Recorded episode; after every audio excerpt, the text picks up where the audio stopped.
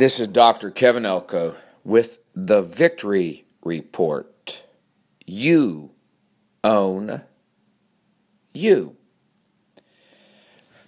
It's time for me to start working to with football teams and going in and working with school teachers to start the year and working with companies with the changes that are happening.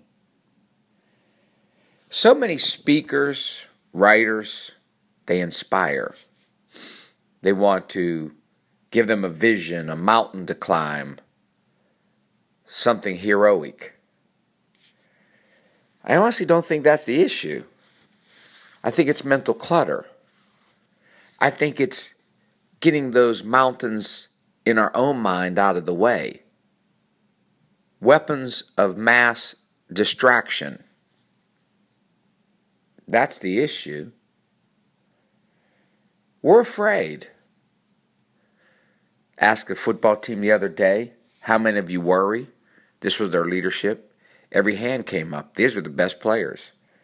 On a scale 1 to 10, if you have a 10 worry mind, they all came up.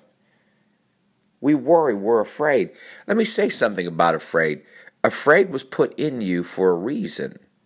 It keeps your senses up. But we have too much afraid. Afraid was put into you for a reason. If I don't have some fear about my diet, I just eat anything and then I pay the dues.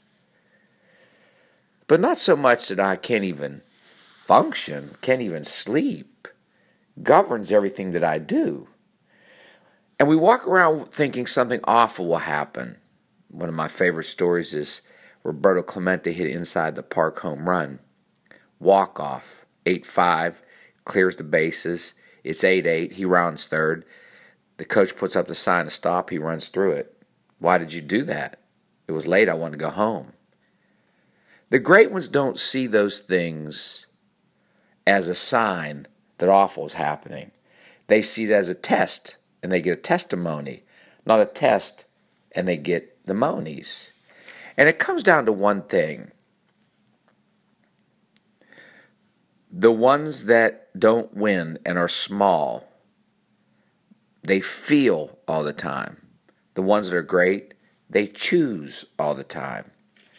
Choose to talk to you and say some things to make you strong, like worry is praying for what you don't want. I'm going to be bold. Say things to yourself, like in the movie 33 about the, the, the miners in Chile that were stuck. And one of them says, We're going to die. And the leader says, No, we're not. How do you know that? Because I choose to believe we're going to live. Practice saying those things. I choose to believe.